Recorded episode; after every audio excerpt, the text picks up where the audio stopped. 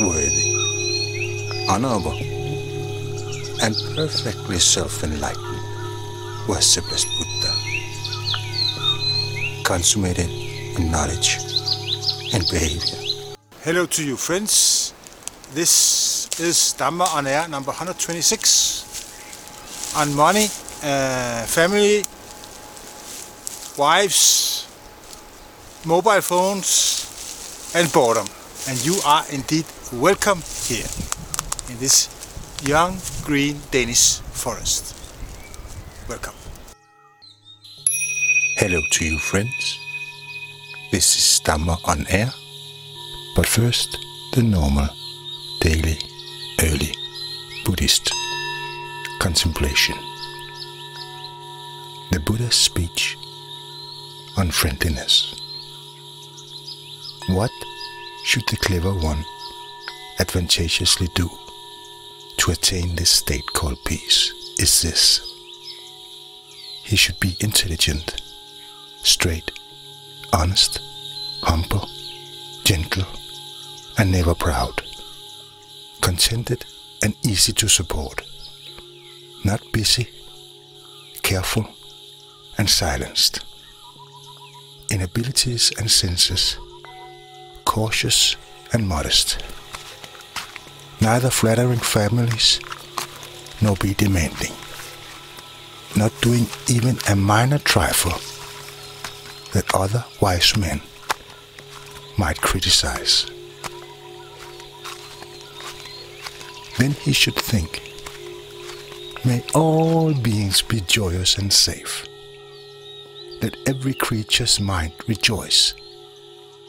Whatever breathing beings there are, no matter whether feeble or firm, whether none accepted, whether long, tall, big, medium, short, or small, whether seen or unseen, visible or not, whether living far away or near here, whether existing or just about to come into being.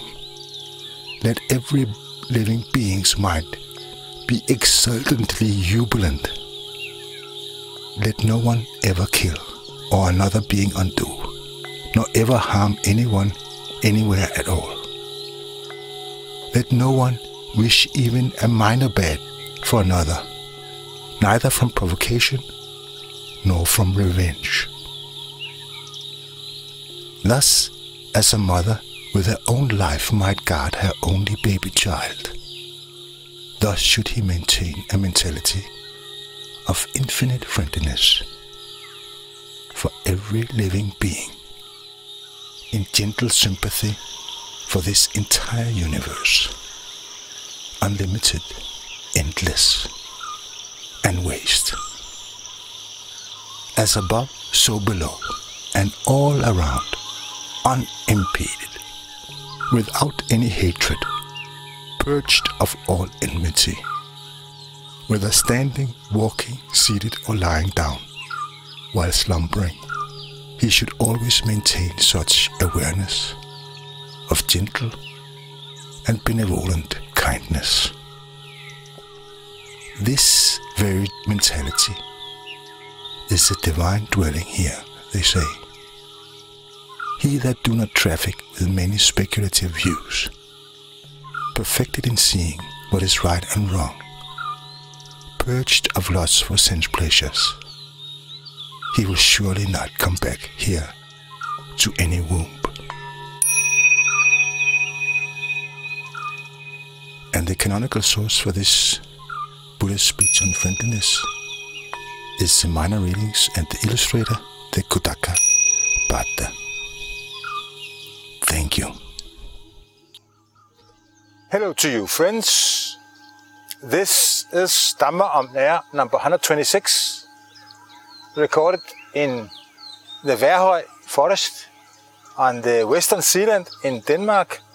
A windy, uh, chilly day in May 2019. Uh, I recorded today because they have uh, the weather forecast says that it's gonna be frost and snow here in May. Uh, so better get it done today. There are three questions as usual, but first the normal intro. Namo, Tassa, Bhagavato, Arahato, Samma Sambuddhassa. Worthy, honorable, and perfectly self enlightened was the blessed Buddha indeed. The first question goes like this Question 380. What is the early Buddhist take on money, wife, rebirth, and cheating? Four questions actually. What is the Buddhist take on money? Yeah, the Buddhist take is that uh, this is a, a, necessary evil, you can say.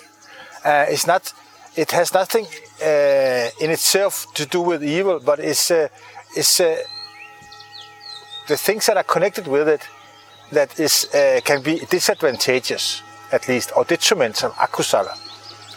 So is it is it detrimental or is there any man bad in being uh, rich? No, not if the money is earned in an honest way. That you take the right price uh, for the right service or thing, uh, and they are earned by your own, by the sweat of your own brow, and not by utilizing uh, other people or uh, by any dishonest means like theft or fraud. So if you earn them uh, by yourself in an honest way, then this is uh, basically okay. What does it enable you? It enables you to, first of all, give away. And we say typically 20% in Buddhist, so 20% to, to, uh, to others, that is to say your family, those who are worthy of it, those who need it. 20% uh, you invest in your own business.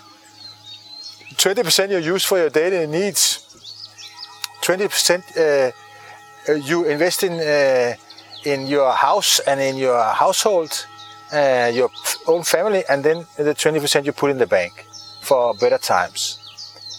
Uh, so this is kind of like Buddhist economy.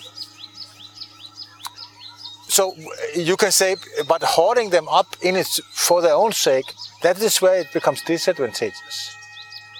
There's a story about a young monk that is he's become an uh, an uh, anagami, and then uh, he comes from a very rich family, and he also had a lot of beautiful wives. And so he's invited home to his family, and he asks for permission from the Buddha to go. And since he's an anagami, uh, then he has no sense desire left, no kamacchanda left, kamaraga. So uh, the Buddha said, "You can go. You're ready to go back to your home."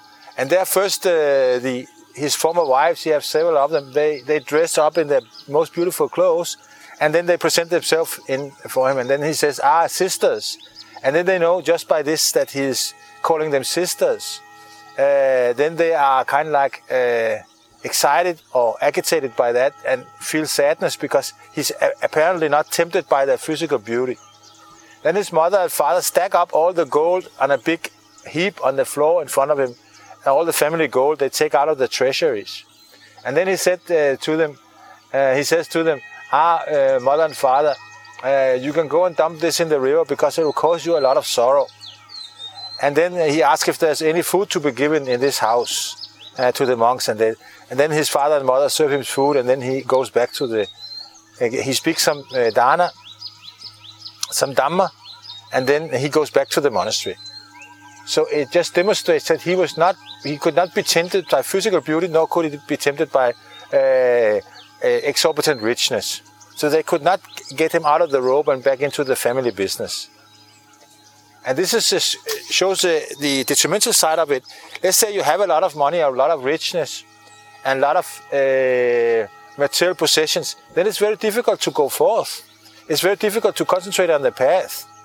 Uh, because you have this, all this, you have to, to maintain this and, and keep track of it. So it tends to lead away from some, from from Nibbana and towards samsara. If Nibbana is this way, out in the open, towards lasting happiness, then money will and material possessions in general will drag one back into samsara because one becomes disengaged or engaged and involved with this uh, money business. Whether it's money in the bank or it's investments or it's housing or whatever it is, then it will keep one in samsara. So it's a shackle on your feet if you cling to them. And it's very difficult not to cling to money because money basically can be exchanged into whatever kind of pleasure, whatever kind of desired object that you want. one good way of looking at it, at it is to say, ah, can this money, can this save me from birth, aging, sickness, and death? No, they cannot. Can they save me some, from, some, from suffering? No, they cannot. Rich people, they also get old. They also get cancer. They also lose their family members. They also feel sorrow. They also become old and decrepit. So they cannot, they cannot, it looks like, ah, since you can buy everything, then you can also buy happiness. No, you cannot buy happiness. You cannot buy love. You cannot buy understanding. You cannot buy nirvana. You cannot buy freedom from suffering. You cannot buy freedom from sickness, aging, and death. You cannot buy for money. Not possible. So, uh, on the practical level, the Buddhists would say, ah, something that you can use, utilize. You can utilize also to promoting the path. And this camera is uh, bought with some uh, money that has been given to a foundation that has supports me, and therefore this Dhamma can be spread through this camera, uh, which is fairly expensive actually.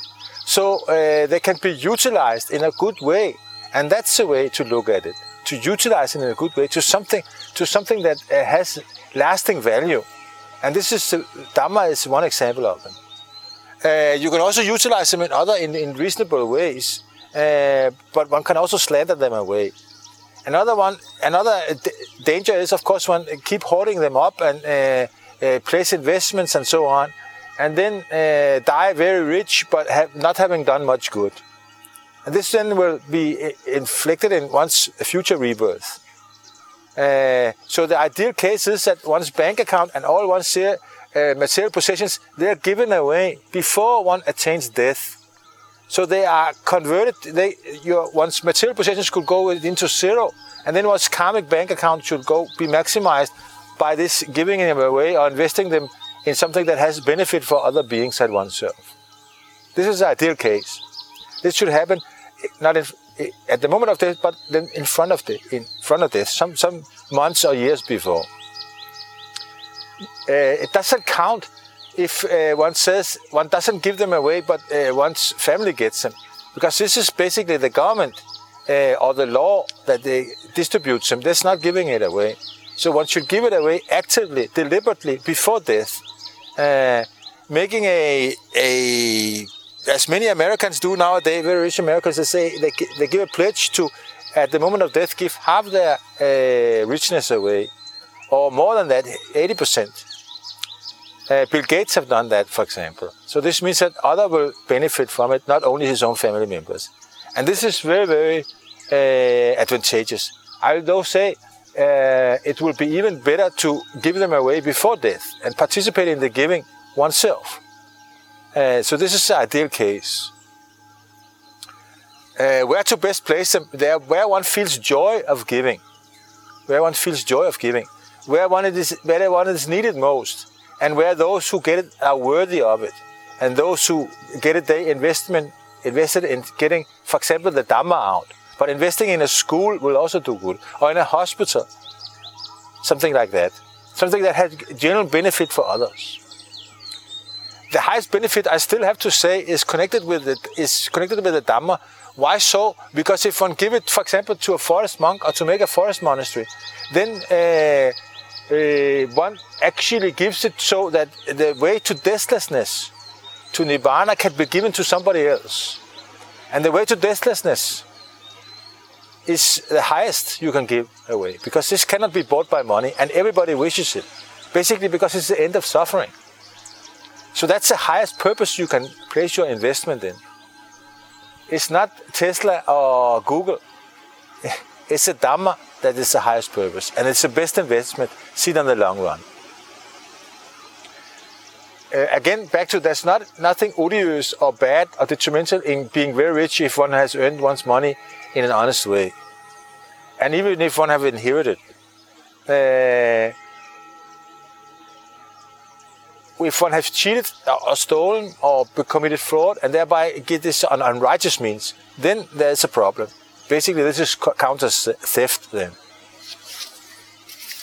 Next question. How does early Buddhism look as wife? Wife. Uh, we can also say husbands uh, and children and so on.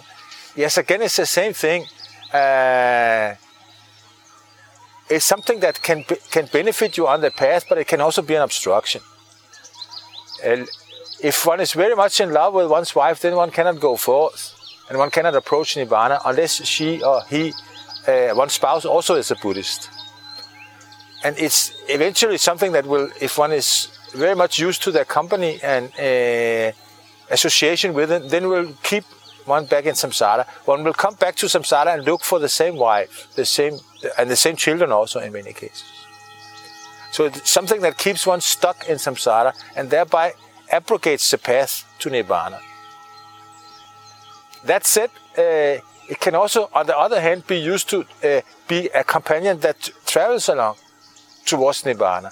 by being a family that, that decides or is uh, traditionally Buddhist and then uh, supports uh, good Buddhist purposes on the long run.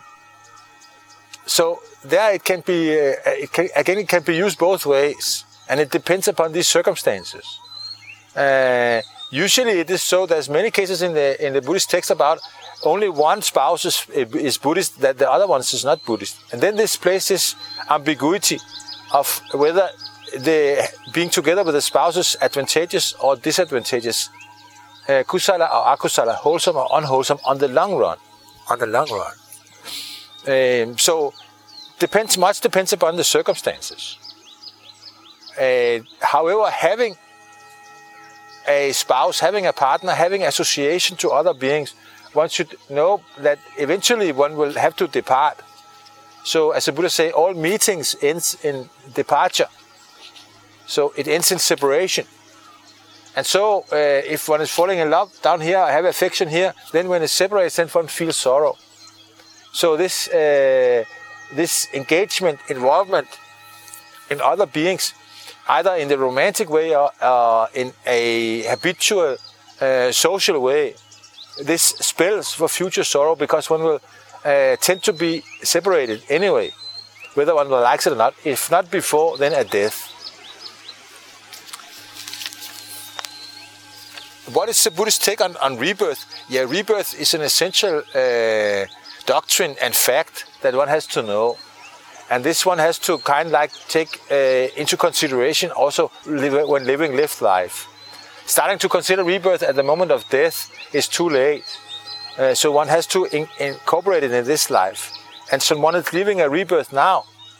And one is using up karma one has planted in the, in the former times. So one should replenish this, this karma, fill up the karma so one can have a good rebirth in the next life to approach the nibbana and approach the dhamma even more.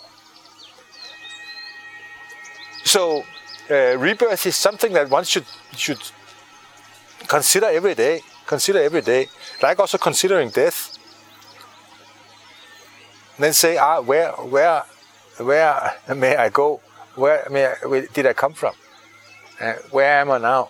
It's not something that one needs to speculate a lot about, uh, but it's something that just can, can kind of like roll over the mind.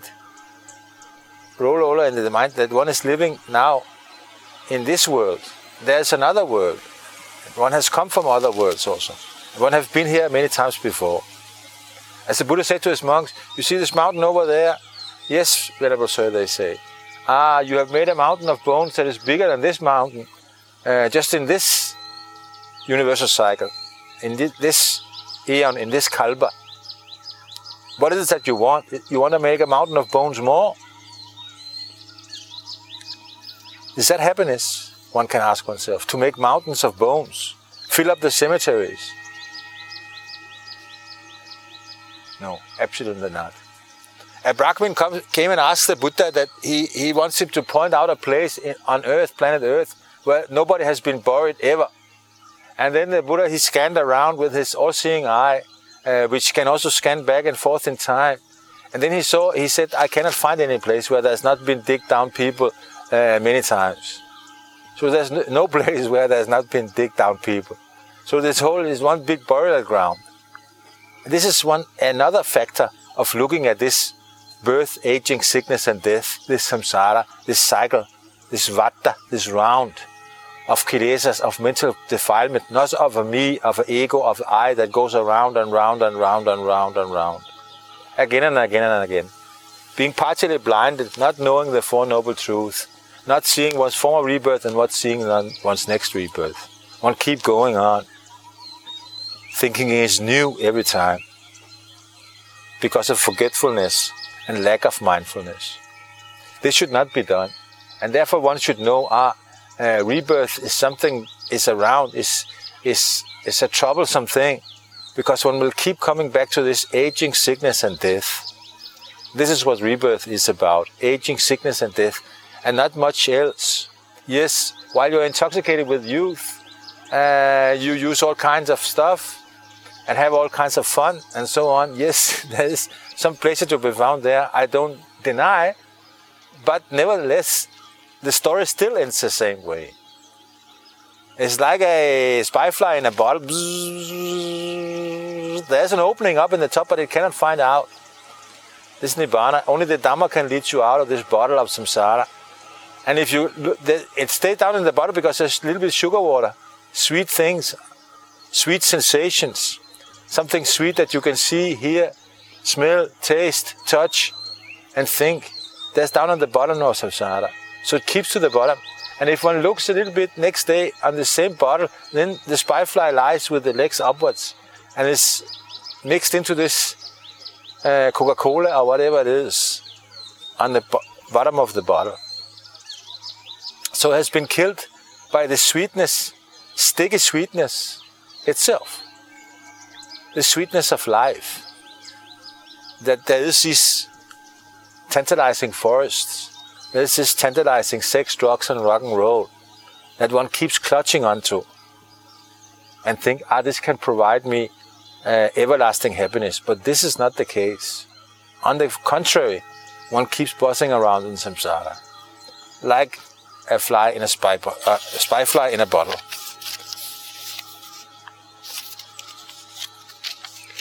What is the Buddhist take on cheating? uh, yes, uh, cheating should not be done. Uh, of course not. This is kamesu micchacara, uh, sexual abuse. So uh, cheating will say one have sex with somebody else's partner, or one have a partner oneself, and then one have, have promised oneself to this partner, whether in a marriage or marriage-like state, and then one have sex with somebody else. And then one knows this uh, partner, the other's partner's partner will become very sorrowful, and oneself becomes very sorrowful, and one's own partner will also become very sorrowful. Still, one does it because there's this temptation of uh, sexual stimulation and a short moment of pleasure that usually doesn't last more than uh, half an hour. And then uh, one can have regrets and remorse and regrets for months and for years over these uh, singular events. Uh, so this is something that one should uh, just say, ah, no, this is a, a wrong way. It's a tempting way, but it's also a wrong way. And it costs more than uh, you gain yes, there's some small pleasure, there's half an hour pleasure to be gained, but then compared to these months or years of remorse and regret towards your own partner and also towards having uh, betrayed somebody else, this uh, clearly outweighs this, the small pleasure gained. So this one should abrogate. Uh, one way of abrogating is looking, I say, okay, am I really slave of something I can hear, hear, see, taste and touch, and this mental state of orgasm is I really so much slave of it that I cannot uh, say no to it, and thereby come around this sharp corner of uh, long-lasting uh, sorrow that also can be so, so sorrowful that it determines the destination if it's remembered at the moment of death. Can I really not that this can bring me to hell? It can bring to animal rebirth, to the fearful states, apaya. This surely this sexual, sensual abuse can do me. So seeing this, one should stay away from it. To stay away from it. Uh, one story I heard was a couple, young couple that uh, engaged in these swinger clubs, where this is more or less agreed, where one should swap partners and so on. And then uh, the husband of uh, this particular wife, was a married couple, uh, she, he fell in love with one from the swinger club. And he was working together with his wife, they'd done for many years in a hair shop that was cutting hairs. And then he took together with his lover into the hair shop. So the wife has to go together with the with the new lover from the swinger club. And eventually she felt so much she could not get out of it because uh, economically she was dependent upon the husband and, and the hair shop. So she had to stand by and look at, at these two uh, new lovers that was got because of, of a mutual agreement that she did uh, deliberately together with her husband to get this uh, new kinky sex. She eventually killed herself because of this sorrow. Because she had to be in this hair shop every day together with her rival, uh, a younger lady. And this made her felt very big sorrow. So you can say it started very sweet. It started very sweet as something that was very tantalizing, but it ended up with being a, a humongous amount of sadness uh, and eventually a suicide. So this one can see and then immediately, ah, it's the wrong path. It's the wrong path. And I think everybody knows it in advance because uh, everybody has been down this lane before uh, tons of times in samsara. And one knows it. If one listens to one's own intuition and say, ah, is this right or wrong, then one can immediately feel it's wrong. But one is still tempted by the pleasure. And therefore, this pleasure has uh, two sides. It can be very sweet, yes, but it can also lead one to into evil states. Because one is addicted to it and cannot say no. One has no control, self control over what this body and mind does when it's faced uh, with high pleasure, new pleasure, tantalizing pleasure. Uh, so, uh, this is something that one should know. This is something that one should know. Everything has a price, and the price for any kind of pleasure is higher than one should think because of this addiction. But in the case of where one hurts others, as in cheating, both hurts one's own partner and another's partner, then it's much higher than one immediately should think. And it's not worth the pleasure that you get. Far from it. It's not even one one thousandth or one millionth of it. So it's dangerous. Dangerous. Next question. 381. Is a bhikkhu or bhikkhuni allowed to use books, smartphones in a temple or community? Yeah, books, definitely so. Uh, because Dhamma books is what we go. There's 56 books in the Tipitaka, in the Buddhist Bible, uh, so to speak. So it's two meter of text. So these are, of course, not only allowed, but prescribed to use, which is the text of the Buddha. As you can see here, there's the Digha Nikaya, the Majjhima Nikaya, the Samyutta Nikaya, and the Anguttara Nikaya, and the, a lot of other texts, uh, counting up to something like 8,000 pages, 10,000 pages, depending on, on the edition. So it's a humongous amount of text that one should read. Uh, I recommend reading the five Nikayas of the Sutta Pitaka that I just mentioned, the long collection, Digha Nikaya, the middle collection, Majjhima Nikaya, the numerical collection, uh, the Anguttara Nikaya, and the connected or collected Samyutta Nikaya texts of the Buddha, and then the Khuddaka Nikaya, the, the text, the collection of small texts also, which is actually fairly many.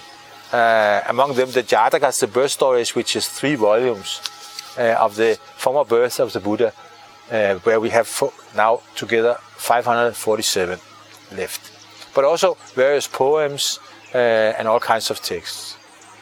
Read this before uh, the end of one's life. That's a good thing.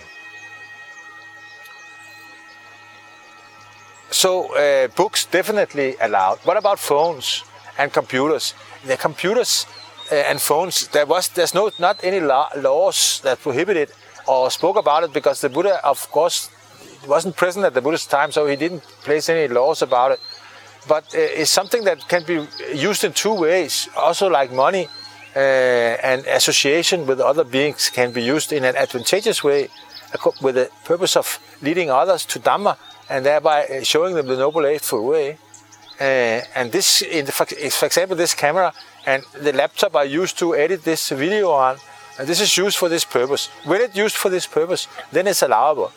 If it's used to see uh, uh, entertainment film on, or uh, or news uh, or whatever uh, that has nothing to do with the Dhamma, then it's disadvantageous. And then we will say it's not allowable. But it's strictly speaking, neither phones nor uh, computers are, uh, Uh, are either allowed or prohibited in the by the Buddha because there was no he didn't put any laws about it because they were not present at his time, of course. But again, it depends upon how you use it. If you use it for the right purpose, then I would say it's allowable by proxy because they, they are something that promotes the Dhamma, promotes the setting free, promotes the lasting happiness, promotes the way to nirvana, not only for oneself but for many other beings. It also goes if you have to call somebody, uh, a layperson, to come uh, with dana tomorrow, or you should call somebody to get some, something arranged with papers with the government, or invite somebody or something. There's a lot of practical purpose, and thereby phones are very practical. But they can also be obsessive if you have to check the, your Facebook account and Messenger all the time and it says bling, bling, bling, bling every time you get a message. Huh? This is uh, also the case. So again, they have two sides, something that is uh, advantageous, kusala or wholesome, something that is akusala, detrimental or unwholesome. And it's up to you to be disciplined enough in each moment. And this is by no means easy to use them in the right way, to use them to set free to use them to propagate the Dhamma, and not in an unwise fashion.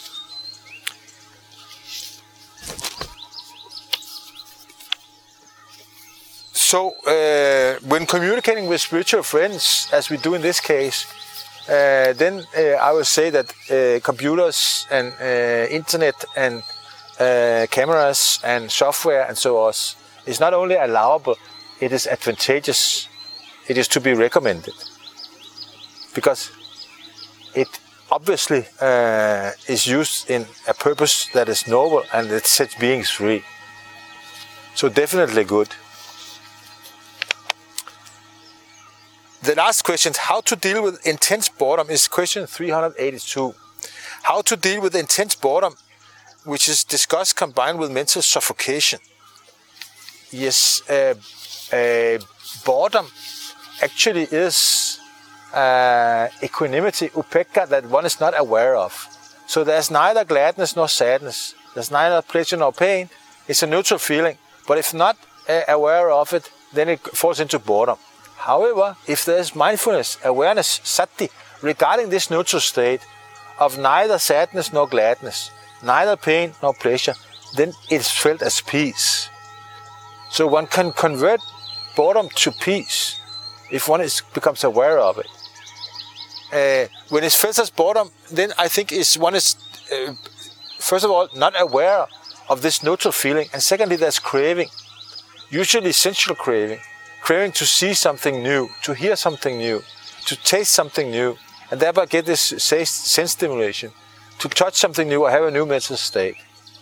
Craving for entertainment, for example which becomes more and more and more and more explosive in the entertainment world because everybody is doped uh, and saturated with drama.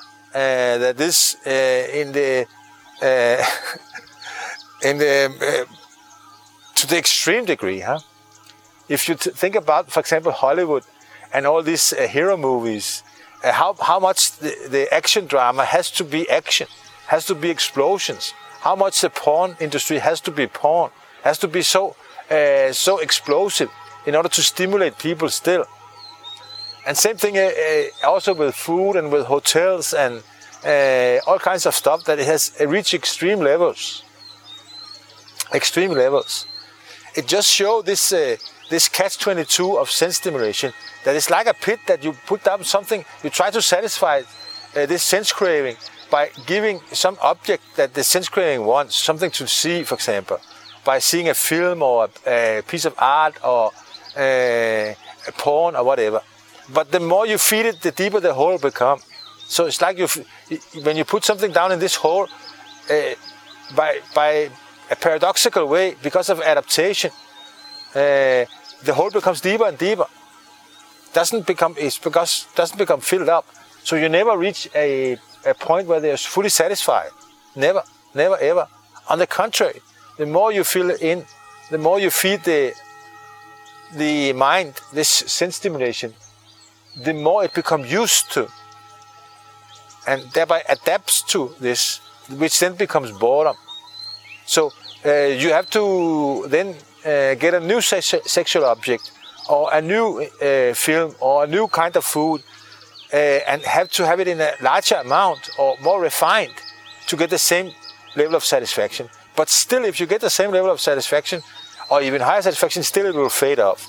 Then you have to feed the animal again and again and again and again. This is running in circles. Again. And while doing this, plugging these flowers, many are around me here, white flowers of sense pleasure, then the Buddha say, I want to swept over by this dukkha that comes from behind, like a wave. One is swept over by birth, aging, sickness, and death. Swept over. Like the flood, a, fleeting, a sleeping village. Huh? The village sleeps, but then suddenly comes the big tsunami waves, uh, and then it, you never find the village again because it's basically drowned in mud. It's gone. It's history. Uh, so that's the case. When uh, urging for this sensuous pleasure, then one can uh, use a good thing, uh, which is which is Buddhist notice about right speech. And he said there's ten advantageous objects, and then there's something that is disadvantageous objects of speech, and thereby also thought, thereby also activity. The ten advantageous subjects uh, of speech, and thereby also thought, is the modesty of having few wants, the bliss of contentment, contentment, the joy of seclusion, being secluded from one's defilement, being physically secluded from from uh, engagement, involvement in samsara, the ease of disentanglement, the energy of enthusiasm, the advantage of morality, of purity of moral behavior.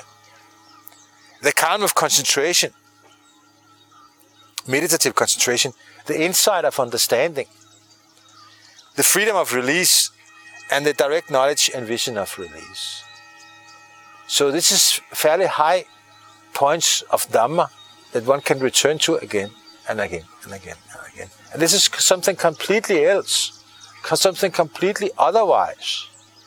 It's something else than sex, drugs, and rock and roll. That makes the pit even deeper. It's something else. It's something that leads towards Nibbana. It leads towards absolute peace, complete freedom, and the highest happiness. Leading towards that, one cuts out this samsaric buzzing around. One cuts it out the disadvantageous subjects uh, or bestial conversation and thinking is conversation about kings, robbers, ministers, states, armies, alarms, battles, food and drink, clothing, furniture, garlands, scents, that is cosmetics, relatives, uh, vehicles, cars, villages, towns, cities, the countryside, women and heroes. the gossip of the street and the world, the tales of the dead, the tales of diversity, the creation of the world and of the sea, and whether things exist or not. So all kinds of uh, hypothetical philosophical subjects one can uh, endlessly think about. This is basically going in circles.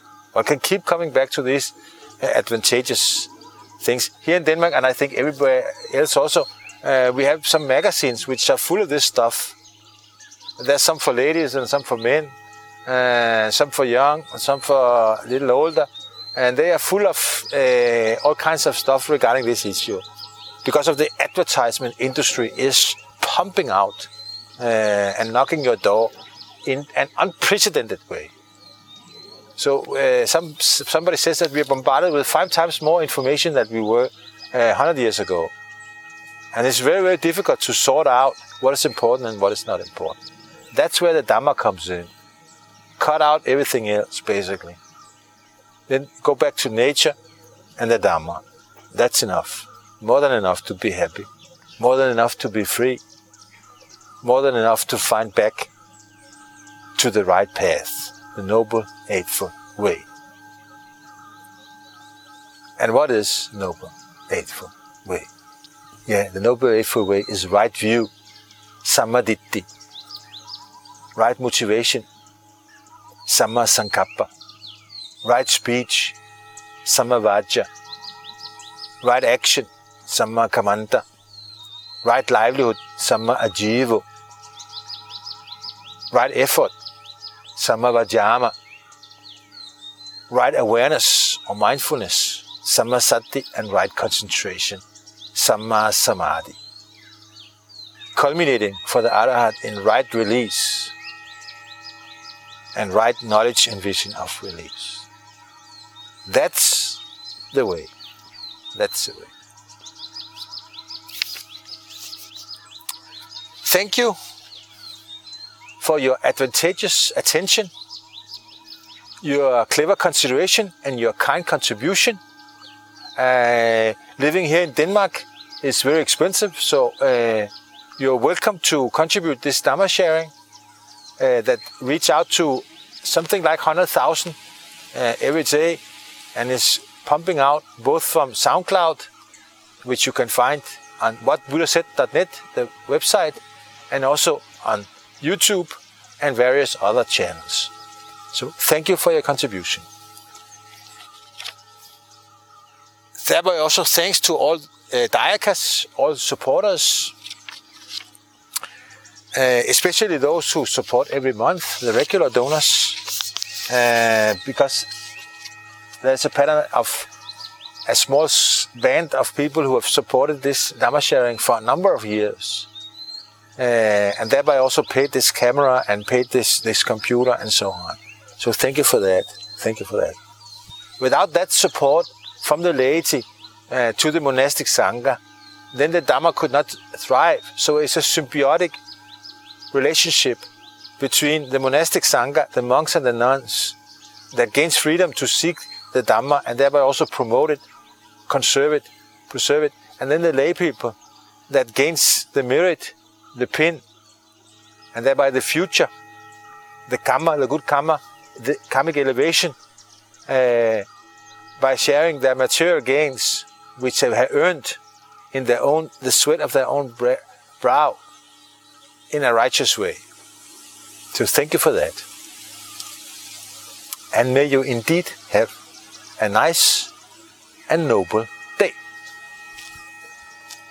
Namo Tassa Bhagavato Arahato Samma Sambuddhassa Worthy, honorable, and perfectly self enlightened was the bliss. Thank you for today, and may you have a nice and noble day.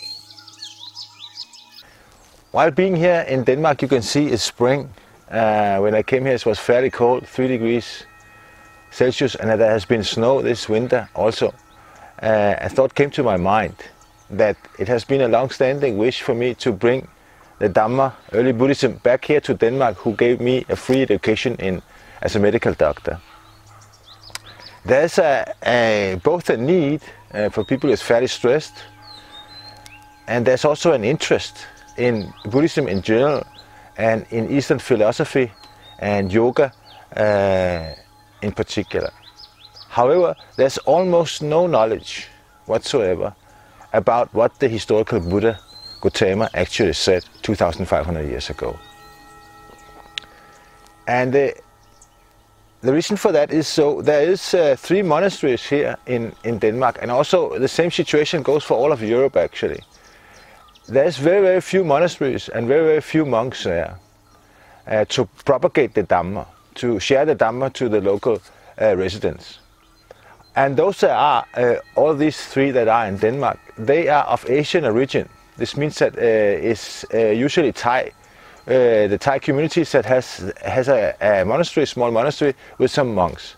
But these monks are Thai monks. They speak only Thai language. So they can not easily communicate with the Danish people can do in English, uh, but this uh, severely hampers the effort to get the Dhamma uh, out into society.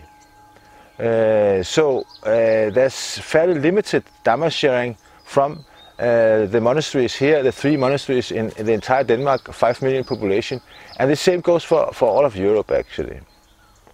So if one should seriously uh, get the Dhamma to root in the Western world, then there's a need for Western monks who speaks the local language as a mother tongue to stay there over a prolonged period and uh, to share Dhamma with the local people. Then, then, then will trickle out in society little by little through newspapers, uh, television, and so on, internet, meditation courses, Buddhist coaching, uh, uh, regular uh, Dhamma meetings, and uh, various other Dhamma activities. This can only be done if one lives as a, a local monk speaking the local language in the community that uh, is supposed to be benefiting from the Dhamma. So uh, in this regard, uh, I had an idea about I make either it could be a small uh, hermitage like the one you see here, a small building uh, in the forest, a forest hermitage here in Denmark, or it could be a forest monastery for two or three monks, or it could be a, a full-fledged meditation center. As you see, there's a building here that uh, two years ago was shown to me to be allocated to this purpose, but who needed, which need a roof, a major project. So uh, what I'm suggesting is kind of like a, a Dhamma project called Seeding the Dhamma in Denmark. And uh, if anybody is seriously interested in, in helping, assisting this project grow, so the Dhamma is seeded first in Denmark and then maybe in Scandinavia, and, and then spread out little by little, trickling out to Europe, uh, then uh, I would be very helpful, uh, very gratitude, and very thankful for any assistance uh, uh, you can provide. However, it is not impossible uh, to get these places the woodpecker is talking with here. The woodpecker agrees. Certainly so.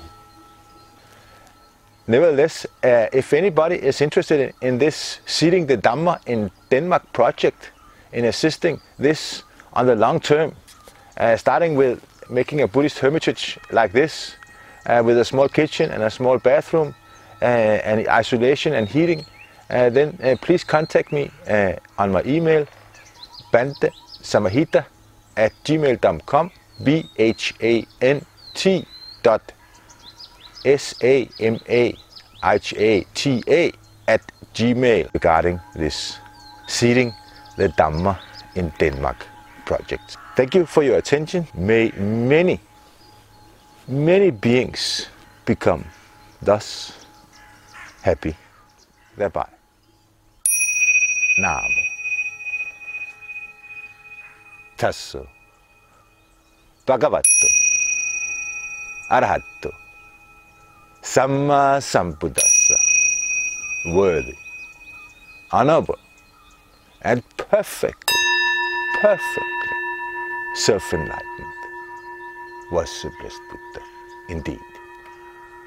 Thank you. You heard Bhikkhu Samahita from the Cypress Hermitage on the Nagas Mountain, Pampalera, Central Hill Country, Sri Lanka. Please subscribe to the Google group Buddha Direct and visit the website whatbuddhasaid.net. May all beings become thus happy thereby. Thank you. Namo. Tassa. Bhagavato. Arahato Samma Sambuddhassa. Worthy, honorable, and perfectly self-enlightened. Was the blessed Buddha. As the next Buddha, the noble Arya Ajita Maitreya will say, You can come as you like, but you pay as you go. Thank you for your contribution and have a nice day.